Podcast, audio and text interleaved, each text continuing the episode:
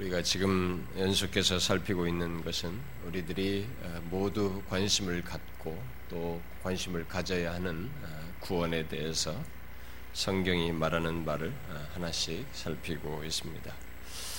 최근에 살핀 말씀은 하나님께서 이렇게 부르신 자들에게 생명을 불어넣어 반응하도록 하시는 역사, 곧 회심에 대해서 우리가 살피고 있습니다. 어, 회심은 어, 회개와 아, 믿음을 어, 분리하지 않고 함께 갖는 것이라고 했습니다. 그래서 그들 중에 어느 것이 우선적이냐라는 이런 질문은 별 의미가 없다라고 했습니다. 그래서 그것들 중에 그냥 우리가 순서상으로 그 두 가지 중에 먼저 어, 회개에 대해서 어, 살피자고 하면서 지난 시간에는 회개가 무엇인지에 대해서 어, 성경의 회개와 관련된 성경의 표현들을 가지고 얘기를 했습니다. 현대 언어는 이렇게 언어 숫자가 많아지긴 했지만 여러분들이 영어 사전, 국어 사전 하면 이렇게 두껍잖아요. 이렇게 현대는 이게 표현을 세부적으로 하는 필요가 많아졌기 때문에 많아졌지만 고대 언어들은 상대적으로 그 숫자가 여기보다는 좀 적어도 언어는 이렇게 상당히 한 언어가 이렇게 방대한 의미를 가지고 있고 이렇게 합성어가 되어서 이게 또 의미를 갖고 막 그러기 때문에 어, 옛날에 그 성경에 표현된 그것을 이렇게 설명하는 데는 어, 좀더 우리는 많은 현대적인 의미들을 다 조합해서 설명해야 하는 그런 어려움이 있습니다. 어, 그래서 성경에 있는 그 표현들을 얘기하면서 여러 개로 이 회개와 관련된 표현들을 어, 설명을 했는데요. 어, 성경은 구원을 말할 때 회개할 것을 그 말을 하면서 그 회개를 구원과 연관지어서 말을 하고 있기 때문에 우리는 성경에 사용된 그 관련 용어들을 통해서 좀 아, 정리할 필요가 있어서 그것을 지난 시간에 정리해서 얘기를 했습니다. 성경이 회개와 아, 관련된 그 용어들을 통해서 어, 그 말한 것을 이렇게 지난 주에 여러분들이 어, 정 우리가 좀 정리를 했는데 한마디로 말하면 그 줄여서 말하면 어, 회개는 우리의 전 인격의 전인격적인 돌이킴 뭐 이런 정도로 좀 줄여서 어, 말할 수 있다라고 했습니다.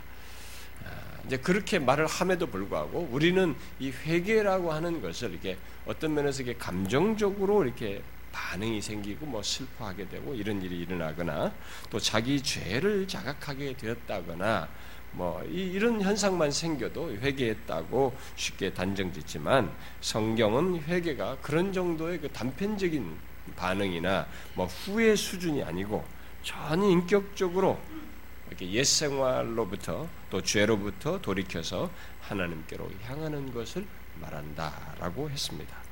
자, 그러면 이제 성경이 그렇게 회개를 전인격적인 돌이킴으로 말하고 있는 것을 어, 좀더 구체적으로 어, 설명을 해보도록 하겠습니다.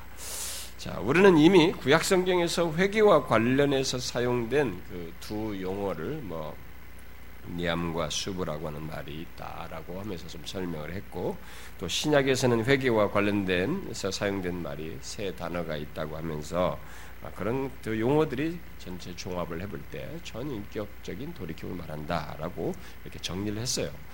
아, 그렇게 회개와 관련된 성경의 용어들을 이렇게 살폈는데 이제 오늘 본문에 이제 신약 성경에서는 이 회개와 관련된 용어를 세, 세 용어로 말하지만 주로 두 용어로 많이 말을 합니다. 두 용어로 예, 구약에서 말하는 그 두 단어에 상응하는 두 단어가 오늘 본문에 다 나와요. 예, 그것을 니함과 수부를 이렇게 헬란 말로 바꾸면은 이 두 단어로 바꿔지는데 그게 오늘 본문에 다 나와요. 그래서 주로 신약 성경에서도 회개와 관련했을 때는 오늘 본문에 나오는 이 두 개의 용어로 주로 이 얘기를 합니다. 아, 그래서 오늘 본문에 이게 회개하고로 이렇게 번역됐는데 이게 이제 뭐 조금 양해하십시오. 이 헬란 말로 쓰는 그리스 말로는 아, 메탄노에오라는 이 말을 번역한 겁니다. 아, 또 돌이켜라고 번역된 것은 이제 헬라어에서 신약 성경에서 그 회개와 관련돼 쓰는 ἐπιστρέφω라는 말을 바꾼 거예요. 이 두 단어가 신약 성경에서 주로 어, 이 회개와 관련해서 많이 언급됩니다. 그 영어로 이런 것들을 번역한 영어 단어가 뭐 repentance 뭐 이런 거 repentance 단어가 있는데요. 이런 단어조차도 이 헬라 말을 정확하게 옮긴 게 아니에요. 그게 다 라틴어의 뿌리를 두고 막 이렇게 막 변형 그때 그런 어원적인 근거에서 나온 것이어서 정확한 의미가 아닙니다, 사실. 근데 우리가 영어조차도 정확한 묘사를 못 해요. 단어들을. 근데 어쨌든 우리는 이제 그걸 종합해 볼 때 이런 두 개의 단어들을 가지고 어, 말을 해도 우리는 회개라고 하는 것은 전인격적인 돌이킴을 말한다는 이 정도의 전체적인 이해 속에서 그것을 좀 더 구체적으로 설명해 보자는 것입니다. 오늘 본문에 나오는 이 두 말은 음, 어, 제가 조금 전에 말한 것처럼 구약에서 나온 회개를 표현한 그 니함과 수부에 상하는 언어이고 그 두 거를 헬란말로 바꿨을 때 똑같이 이걸로 바꿔 이 두 단어 바꾸는 거예요. 바꾸는데 그래서 일반적으로 그 어, 회개하다라고 번역된 이 메타노라는 이 말은 회개 과정 중에 어, 내적인 변화를 시사. 그러니까 회개를 하면 뭔가 내면에서부터의 그런 반응이 있어야 되잖아요. 이런 내적인 변화를 시사한다고 했습니다. 그리고 여기 돌이키다라고 번역된 에피스트레포라는 이 말은 내면의 변화가 외형적인 생활로 나타나는 이 삶의 변화를 가리키는 것으로 말을 합니다. 아, 그렇다면 오늘 본문에서 베드로가 이 솔로몬의 행각에서 이렇게 모여드는 사람들에게 너희가 회개하고 돌이키라라고 이렇게 말했을 때 그 말은 마음과 심경의 돌이킴과 함께 행동의 돌이킴, 삶의 돌이킴을 가져야 된다라고 말을 한 것입니다. 다시 말해서 우리의 내면과 우리의 생활 전체가 하나님께로 돌아켜야 된다 라고 말을 한 것입니다. 이 사실을 아, 보스 같은 사람은 신약에서 회개와 관련해서 사용된 또 다른 단어를 하나 더 첨가해서 이 회개가 지정의라고 하는 어떤 인격 전 인격 전체의 변화로 말한 것이다라고 이렇게 주장을 했어요. 그래서 제가 지난주에 잠깐 인용을 했습니다. 자, 그런데 일반적으로 회개를 내면의 돌이킴, 곧 마음과 행, 내면의 내면과 돌이킴과 그다음에 외형으로 그것을 드러내는 외형의 돌이킴. 이렇게 쉽게 말하면 내면과 외형의 돌이킴. 그래서 마음과 행실의 변화로 간단하게 이렇게 말을 할 수가 있습니다. 그런데 아, 제가 조금 전에 말한 그 보스 같은 사람들은 신약 성경의 이 회개와 관련된 용어가 새 용어를 예, 좀 더 세분적으로 표시를 구분을 해서 지정의 전체의 전 인격 전체가 돌이키는 것을 뜻한다라고 좀 더 구체적으로 언급을 했어요. 네, 그렇게 말을 할 수 있는 것은 성경에 그런 용어만 가지고 회개와 관련된 그런 사용된 용어로도 그렇게 설명을 할 수 있지만 여러분들이 보면은 성경에 성경 이 신약 성경 자체가 기록된 말이 헬란 말이에요. 그리스 말인 것입니다.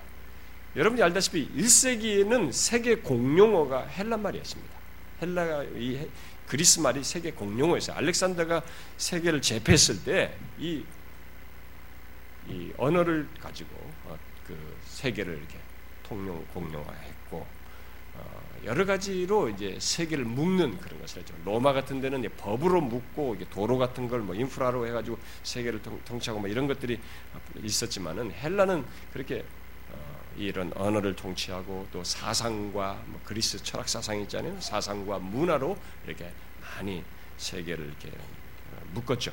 음. 그런데 유대 땅에 있는 이 예수를 믿는 사람들이 그때 당시에 쓸 때도 이 시작 성경을 헬란 말을 썼어요. 아, 그러다 보니까 이 회개를 표현하는데도 헬라 사람들이 쓰는 이 용어를 가지고 그것을 표현을 했어요.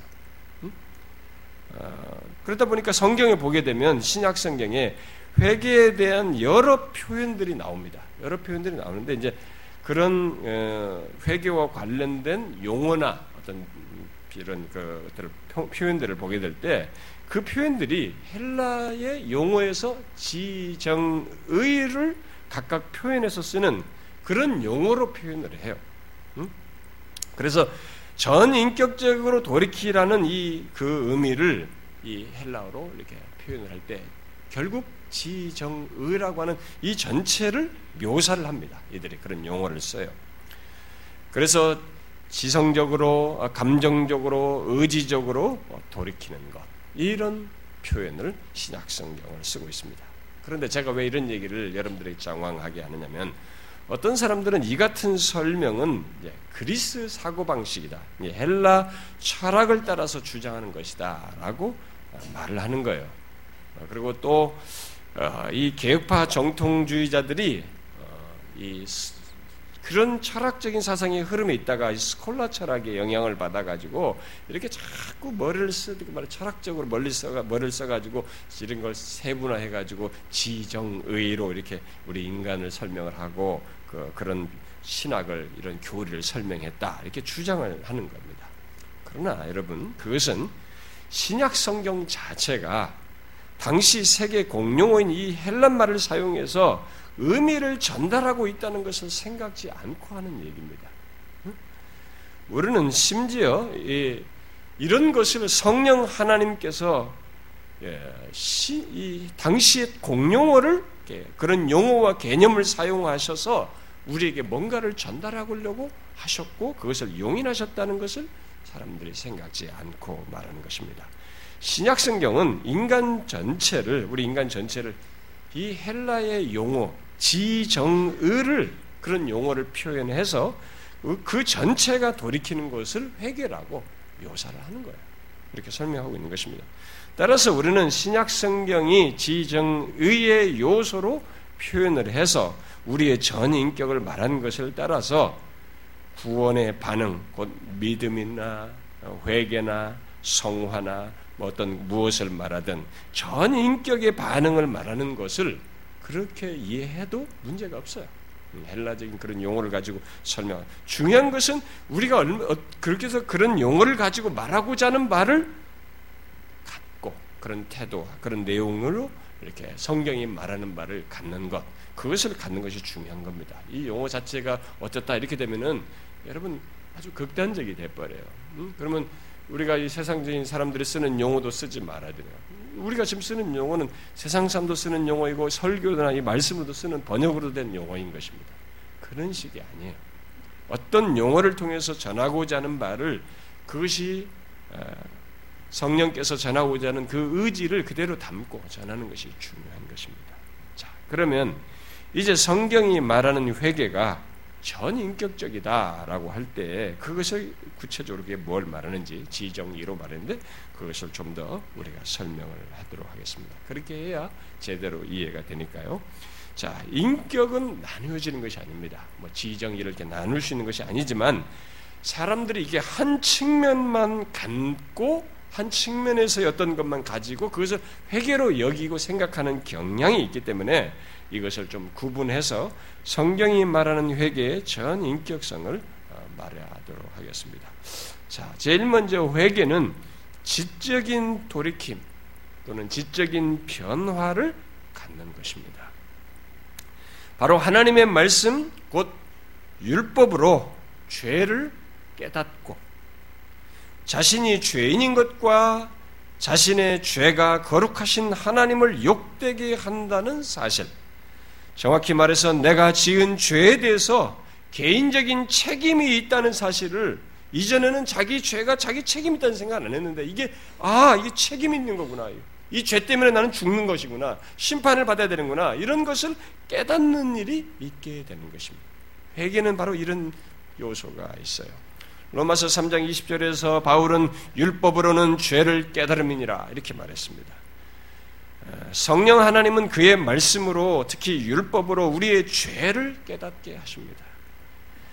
더 나아가서 내 안에 죄를 품어내는 이 깊은 죄성이 있다는 것을 보게 합니다. 사람은 자신의 죄와 깊은 죄성을 깨닫기 전에는 참된 회개를 하지 못합니다. 그래서 성령 하나님은 우리를 회개로 이끄시기 위해서 율법을 통해서 우리의 죄를 깨닫게 하시고 내가 얼마나 절망적인 죄인인지를 보게 하십니다. 우리는 아, 욥이 처음에 어, 자신은 별 문제가 없다라고 이렇게 친구들에게 항변하면서 그렇게 하잖아요. 근데 그렇게 할 동안은 자신이 뭐 깊이 회개할 이유도 모르기 때문에 회개를 하지 않았습니다. 그러다가 욥의 끝 욥기서의 끝장의 끝 부분에 가서 하나님께서 이 욥의 죄됨을 깨닫게 하셔요. 그러자 욥이 어떻게 합니까?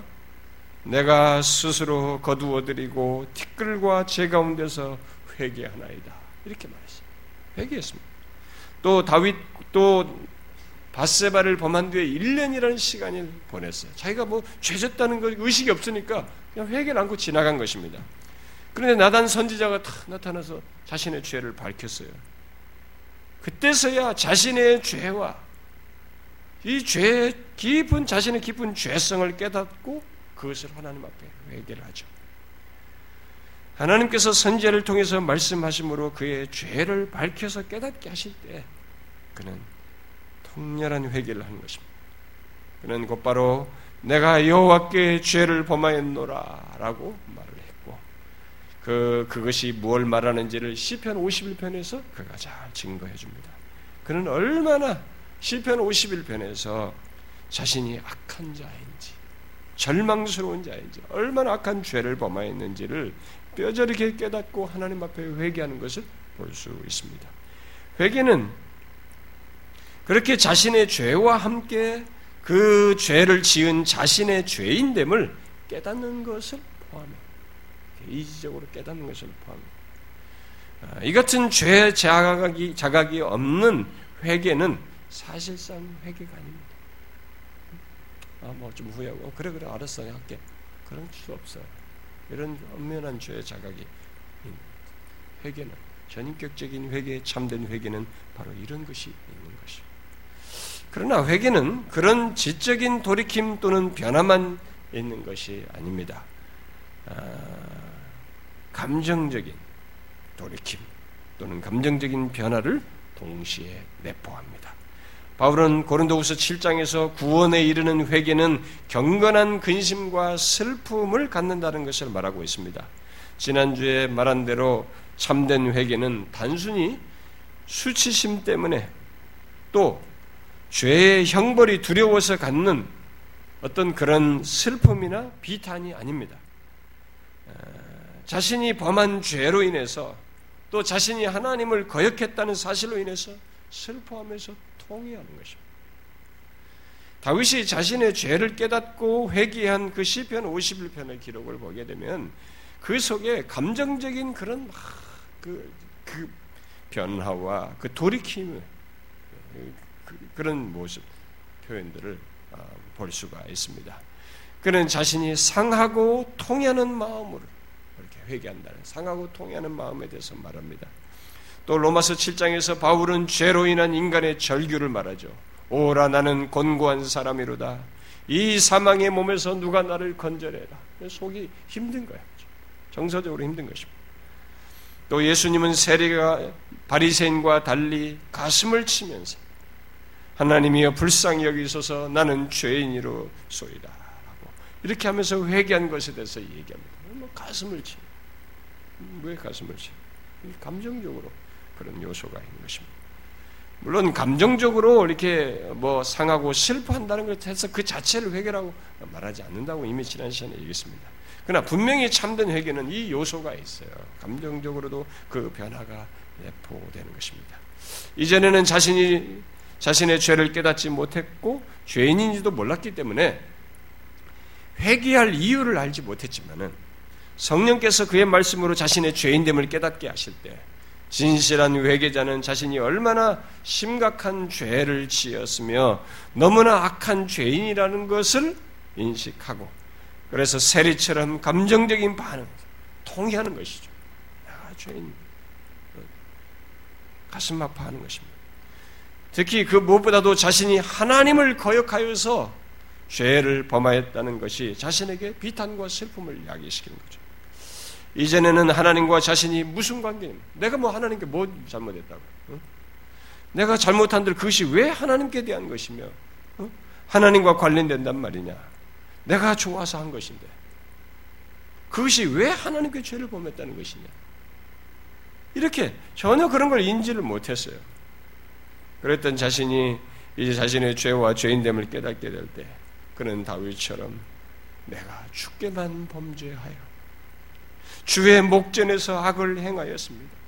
내 죄는 하나님의 면전에서 범한 것입니다. 그러면서 상하고 통해하는 마음으로 해결하게 되는 것이죠. 저도 이 어렸을 때 회심할 때, 음, 비록 제가 10살이었지만, 하나님께서 저의 죄와 죄인됨을 깨닫게 할 때, 뭐 그때 당시 뭐, 뭐 어떻게 했어요? 그, 그것을 무엇으로 설명하지도 모르고 저한테는 이색적인 전혀 예상치 못한 경험입니다만 저는 제 가슴이 너무 견딜 수 없고 터질 것 같았고 비록 어린 나이지만은 제 너무 답답하고 견딜 수 없었고 아파했고 뒹굴면서 울면서 뒹굴었던 그런 기억이 있어요. 그 회개입니다. 그것도 제법 시간이 지날 정도로 뒹굴면서 회개를 했습니다. 뭐 제가 어린 나이에 뭘 말했겠어요. 근데 뭐 제가 기억으로는 그때 당시 제가 잘못한 지역들이 다 생생하게 그러면서 나를 그렇게 그것이 가슴을 고통스럽게 했던 것으로 기억이 납니다. 어, 회개에는 이런 정서적인 게 있어요. 내가 죄를 범했다는 것이. 그러니까 일시적인 슬픔, 지나가는 감정이라면 참된 회개라고 할 수 없습니다. 그러나 자신의 죄에 대해서 슬퍼하며 하나님께로 향하는 그것은 참된 회개 속에서 흔히 갖는 모습입니다. 계속 그 슬, 결국 그 슬픔은 하나님의 용서하심에 대한 기대 속에서 갖는 것이어서 기쁨으로 보통 이어지죠. 그래서 어떤 사람은 기쁨이 없는 회개는 온전한 회개가 아니라고 말하기도 했습니다. 그래요. 결국은 그렇게 하지만은 비탄력 하지만 이것이 하나님의 용서하심을 기대하는 것 속에서 갖는 것이어서 결국은 기쁨으로 이어져. 그리고 회개하면서 하나님의 용서하심을 확인하게 됐을 때 그 이후에 말할 수 없는 기쁨을 갖게 되는 것입니다. 그래서 회개는 기쁨과 연결돼. 이런 비탄스러운 것이 있음에도 불구하고 기쁨과 연결되는 것입니다. 어쨌든 이런 감정적인 것이 있습니다. 그러나 참된 회개는 어, 이두 어, 요소만 있는 것이 아니죠. 곧 하나님의 말씀을 통해 죄를 깨닫고 자신이 죄인인 것을 자각할 뿐만 아니라 그리고 그 죄로 인해서 마음이 상하고 애통할 뿐만 아니라 어, 거기서 한 걸음 나아가서 의지적인 돌이킴 음, 또는 변화를 갖습니다. 그래요. 회개는 고집스러운 불순종을 버리고 못 모르고 좋아하면서 그 범했던 그 죄악된 생활, 그 생활을 버리고 이제 그리스도께로 나아가고자 하는 그런 방향 전환의 그런 의지가 드러나게 됩니다. 사실 그렇게 행동과 삶의 변화로 귀결되지 않는 회개는 회개라고 할 수가 없는 것입니다. 앞에 두 가지만 가지고 우리는 회개했다고 성경이 말하는 회개로 말할 수가 없어요. 행동의 변화 자체만으로 또 회개라고 할 수 있는 것도 아닙니다만은 반드시 참된 회개에는 이 행동의 변화가 수반됩니다. 따라서 행실과 삶에서 변화가 생기지 않았다면 회개했다고 말할 수가 없는 것입니다. 그래서 예수님은 자기를 따르는 자들에게 너희 중에 누구든지 나를 따라오려거든 자기를 부인하고 자기 십자가를 치고 뭐야 나를 쫓을 것이다. 쫓을 것이니라 이렇게 말했습니다. 그렇게 방향 전환이 예수 그리스도를 따른 방향 전환의 세속을 따른 것이 분명히 있어야 되는 것입니다. 그런 예, 열매 행실로 드러났던 그 신뢰를 바울이 데살로니가 사람들을 두고 얘기를 하지 않습니까? 데살로니가 교회 성도들이 어땠습니까? 그들은 우상을 버렸어요. 우상의 사회였잖아요. 우상을 버리고 하나님께로 돌아와서 살아계시고 참되신 하나님을 섬겼습니다. 그렇게 분명히 행실과 삶의 돌이킴을 가졌던 것입니다. 제가 어렸을 때도 우리는 대체적으로 우리가 불교 문화권이잖아요. 그때 당시에.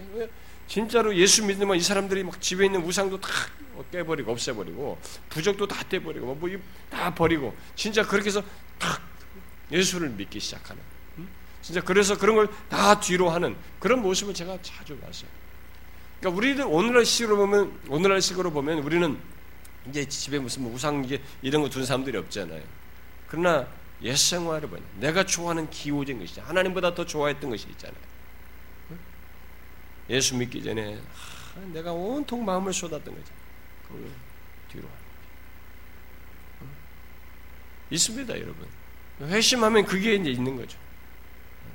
온통 했던 걸 뒤로 하는 것이. 성경이 말하는 회개, 곧 구원과 관련된 회개는 내면적인 돌이킴에서 끝나지 않고 그렇게 삶의 돌이킴으로 곧 변화된 생활로 나타나는 것입니다.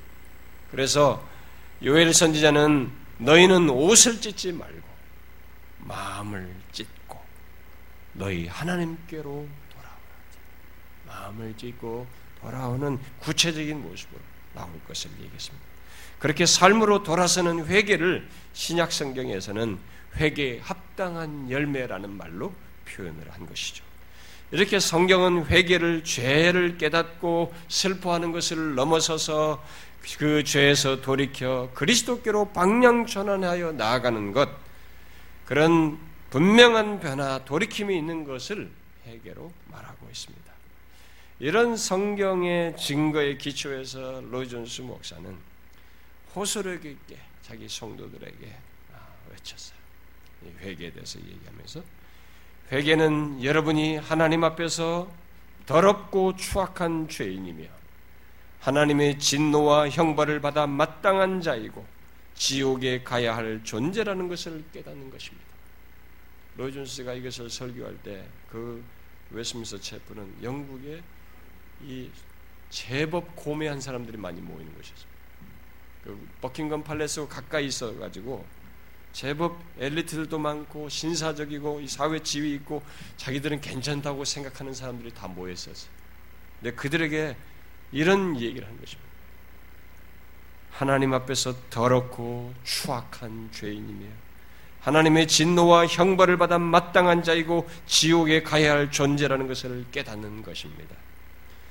그것은 죄라고 이름하는 것들이 여러분 속에 도사리고 있음을 깨닫기 시작하고 그것을 제거하기를 갈망하면서 어떤 형태로든 그것에 등을 돌리려 하는 것을 의미합니다. 여러분은 어떤 대가를 치르더라도 세상 행습뿐만 아니라 그것의 정신과 관점까지도 포기합니다. 여러분은 자기를 부인하고 자기 십자가를 지고 그리스도를 따릅니다. 여러분의 가장 가까운 사람들과 가장 사랑하는 사람들, 그리고 세상 모든 사람들이 여러분을 바라보고 손가락질 하거나 광신자라고 욕할지도 모릅니다. 여러분은 재정적인 어려움까지 당할, 당하게 될지 모릅니다만, 그런 것은 조금도 중요하지 않습니다. 바로 이것이 회개입니다. 라고 했어요. 여러분들은 이런 회개를 하셨습니까?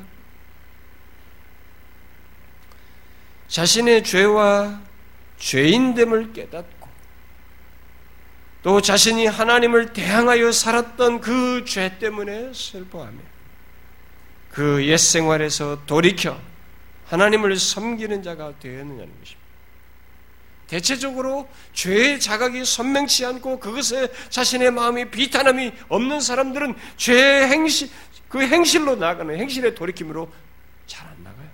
여기가 어설프고 대충한 사람들은 적당한 수준으로 유지해버려요. 그래서 온전한 회개를 못 갖습니다. 그래서 이 세 가지가 전체적으로 같이 있는 거예요. 참된 회개는. 그래서 성경이 말하는 회개는 이런 전인격적인 회개예요. 이런 회개를 다 갖는 것입니다. 지적으로, 감정적으로, 의지로 다 갖는 것입니다. 자, 그러면 그런 회개를 했는지 여부에 대해서 우리는 연결해서 생각해 볼 필요가 있습니다. 자, 성경이 말하는 그 같은 전인격적인 회개를 했는 음, 했을 때 거기에 있게 되는 자연스러운 현상이고 증거이고 어? 결과예요. 어? 그게 그게 있어요. 그게 뭐냐? 우리는 그것을 회개에 합당한 열매를 맺는 것으로 이렇게 표현으로 말을 할 수 있습니다. 곧 행실과 삶의 열매로 드러나는 것을 통해서 알 수 있다고 말할 수 있어요. 그러나 우리가 지금까지 살핀 전인격적인 회개를 염두에 두고 말을 한다면 그것을 좀 더 구체적으로 말할 수 있어요. 뭐 최소한 저는 세 가지의 돌이킴 또는 세 가지의 변화가 결과적으로 자기에게 생긴다고 봅니다. 있게 된다고 생각이 돼요. 자, 전인격적인 회개에 나타나는 그 최소 세 가지가 뭘까? 첫 번째는 죄에 대해서 새로운 태도가 생깁니다. 죄에 대해서 새로운 태도를 갖게 된다는 것입니다.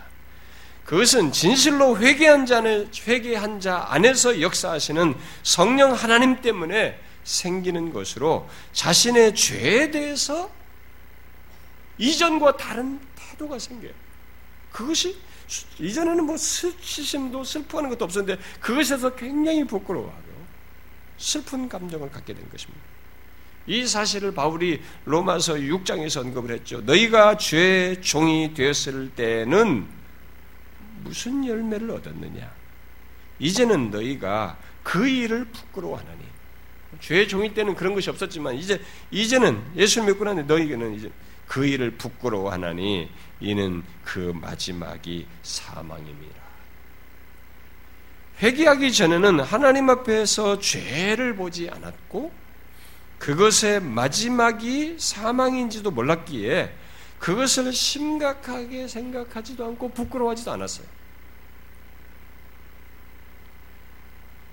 회개 전에는 아예 죄의 종이 되어버렸기 때문에 그냥 죄의 지배를 받아서 살았죠. 자기가 죄인지도 모르고 그냥 지배를 받아 살았던 거예요.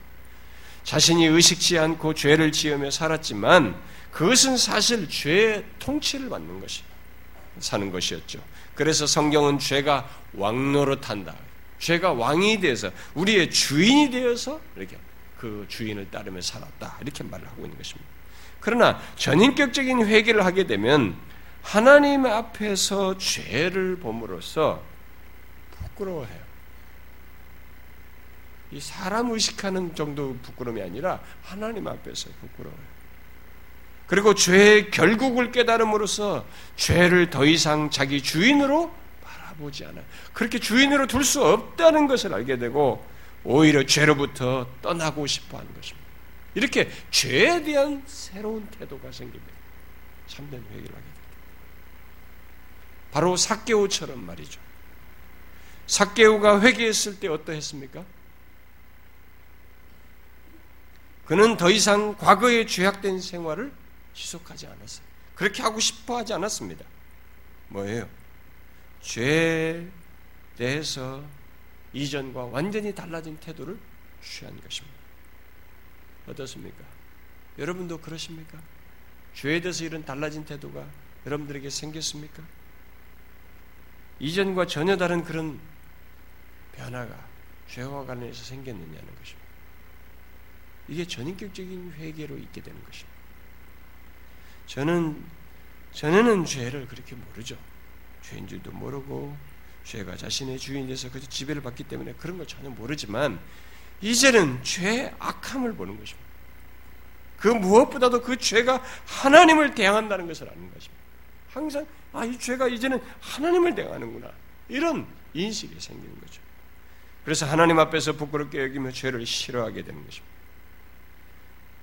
그것이 전인격적인 회개로 인해서 있게 되는 것이에요. 그 다음 또 하나는 전인격적인 회개로 인해서 나타나는 또 다른 한 가지는 나 자신에 대해서 다른 태도, 새로운 태도를 갖는다는 것입니다. 이게 전인격적인 회개로 인해서 있게 되는 것이에요. 이것 또한 성령께서 회개에서 갖게 하시는 태도요 어, 변화입니다. 바울이 로마서 7장에서 어, 말하듯이 전인격적인 회개를 하는 자는 내 속 곧 내 육신에 선한 것이 거하지 아니하는 줄을 알게 됩니다. 어? 바울이 7장에서 말한 대로 내 속에 내 육신에 선한 것이 하나도 거하지 않는구나 라는 것을 알게 되는 것이죠. 이전에는 자신을 그저 세상 사람들 그 사람들 사이에서의 그 평판이나 또 다른 사람들에게 별 문제가 되지 않는 수준에서 자신을 보았지만은 전인격적인 회개를 하게 되면 그런 자기 속에 선한 것이 거하지 않는다는 것을 보아요. 야, 나의 아내는 완전히 부패했다 버리구나. 보세요. 이게 완전히 달라져요, 사람이.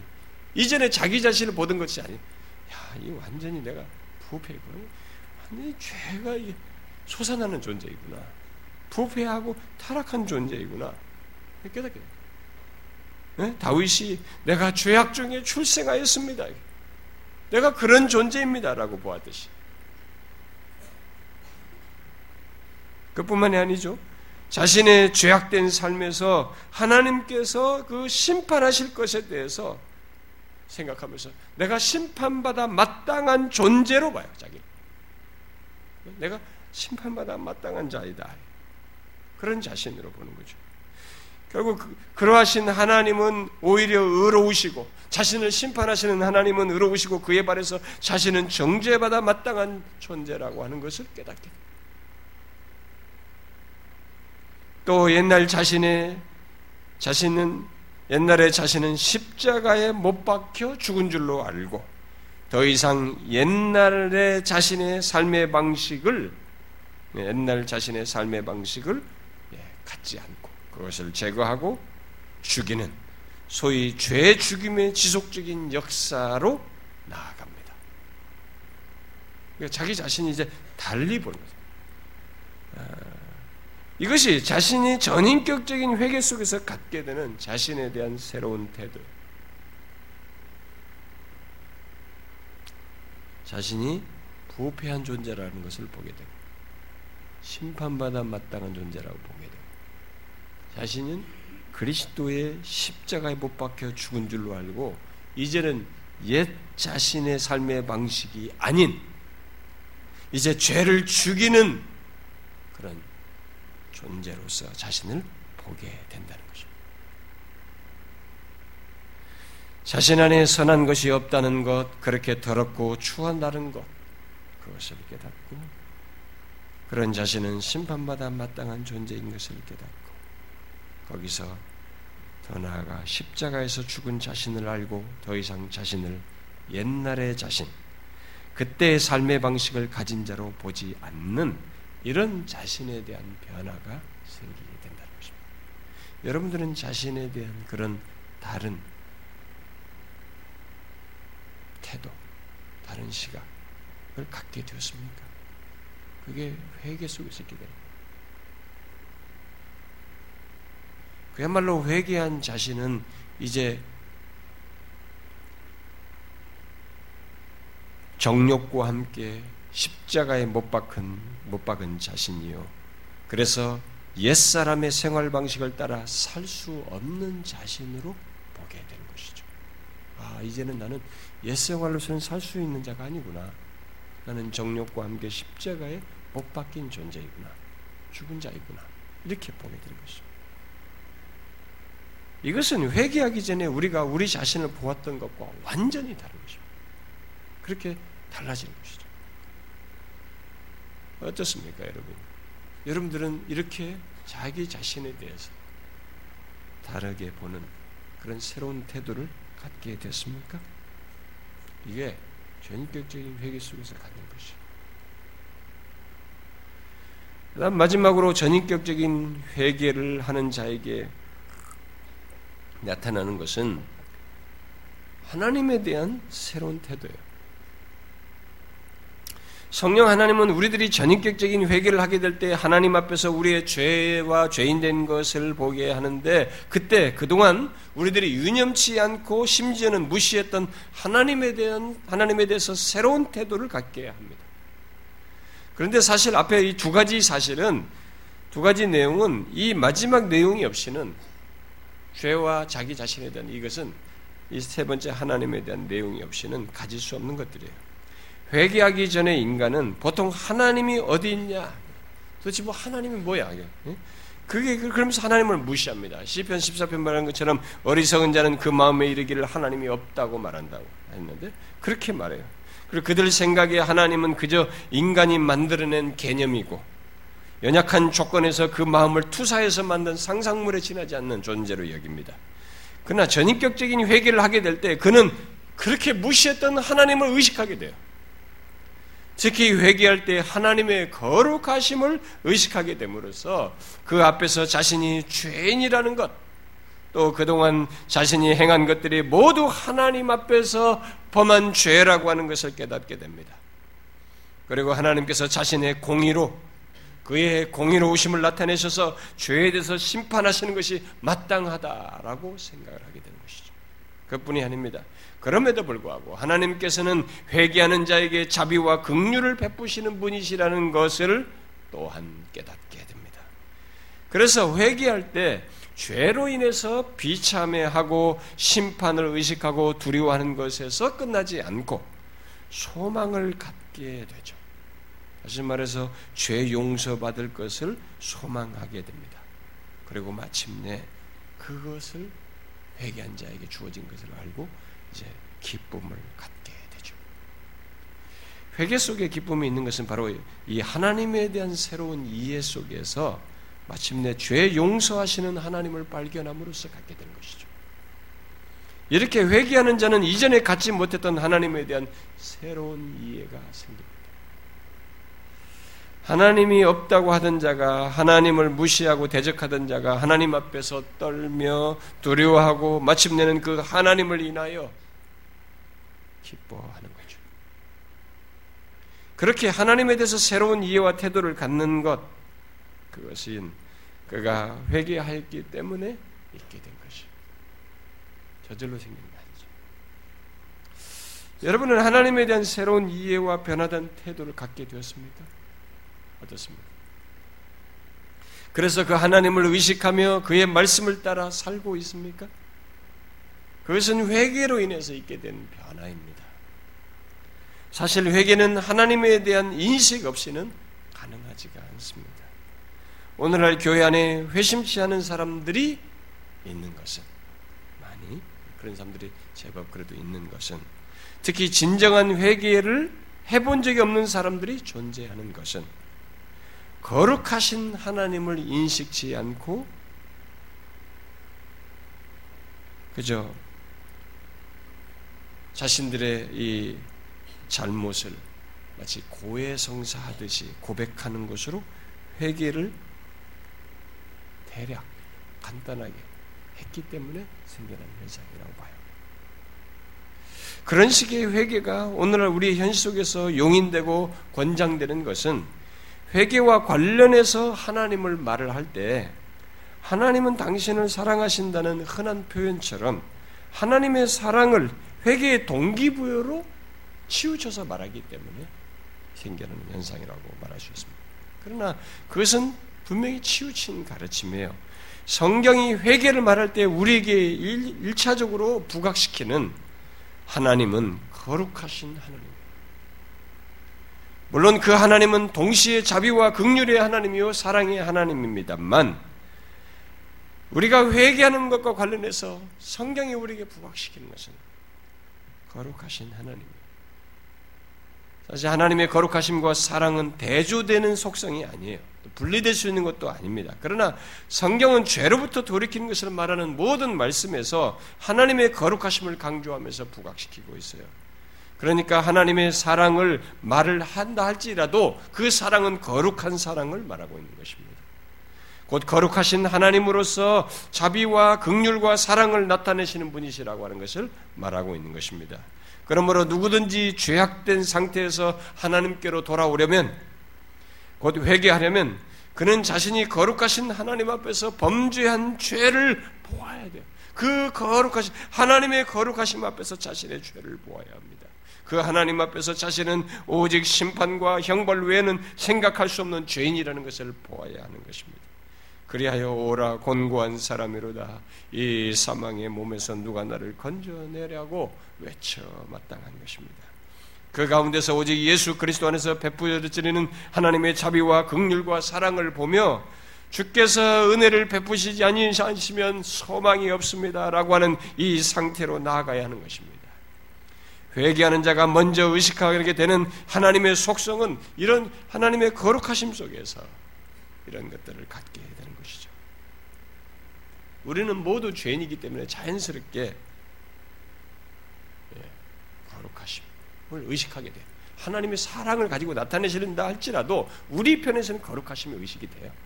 죄인이기 때문에. 여러분 죄 있어 보세요. 자기가 뭔가 있어 보세요. 그 사람이 자연스럽지가 않아요. 괜히 피합니다. 숨고 싶어요. 아주 특별한 위장술이 한 우리는 이렇게 감출 수가 없어요. 피하는 것입니다. 뭔가 캥기는 것이 있는 거죠. 그건 뭡니까? 그러니까 죄인들이 갖는 자연스러운 태도. 옳은 것에 대해서 두려움을 느끼는 것이죠. 여러분들은 회개할 때 자신의 죄와 죄인됨을 사람들 앞에서 창피하는 수준이 아니라 또 어쩌다 심판받을지도 모른다는 수준이 아니라 하나님의 거룩하심 앞에서 보며 자신의 죄의 그런 사악함과 죄 범한 자신의 위험성을 보셨어요? 이전에 그런 걸 보셨습니까? 그래서 하나님을 두려워하셨습니까? 하나님을 경외스러운 경외스러운 마음으로 하나님을 대하셨습니까? 하나님께 대한 경외스러운 마음이 생겼습니까? 회개 속의 기쁨은 보통 이런 과정 속에서 있게 되는 것입니다. 아직 회개치 않은 사람이 있습니까? 여러분의 모든 죄, 곧 마음과 행실로 범한 죄는 그 어느 것 하나도 감출 수 없는 거룩하신 하나님 앞에서 범한 죄입니다. 여러분은 자신의 죄를 바로 그 거룩하신 하나님 앞에서 속히 보아야 하는 것입니다. 변명할 수도 없고 변명한다고 해도 먹히지 않는 자신의 그런 죄악됨을 하나님 앞에서 보아야 하는 것입니다. 그랬을 때 자신이 범한 죄가 얼마나 심각하고 위험하며 절망스러운지를 깨닫게 되는 것입니다. 모두 하나님께 범한 죄라는 것을 알게 됩니다. 야, 내가 범한 게 모두 하나님 앞에서 다윗이 죽게만 범죄하였습니다는 말이 이게 맞구나라는 것을 깨닫게 되는 거죠. 하나님을 대적한 것이고 온통 이것이 하나님으로부터 심판받아 마땅한 죄이구나라는 것을 깨닫게 되는 것입니다. 혹시 회개하지 않았거든 자신의 죄와 죄 범한 사실을 거룩하신 하나님 앞에 그렇게 하나님의 거룩하심 앞에서 여러분들이 보셔야 합니다. 그게 여러분들이 회개하면서 제대로 할 수 있는 시작이에요. 그리고 그런 죄악된 상태에서 돌아서기를 구하셔야 합니다. 본문 말씀대로 회개하고 돌이키라라고 하는 이 명령어를 따라서 인격적으로 그렇게 하고자 해야 하는 것입니다. 그러나 만일 자신이 회개한 자라면 여러분들이 회개를 한 자라면 자신이 전인격적인 회개를 한 자에게 있는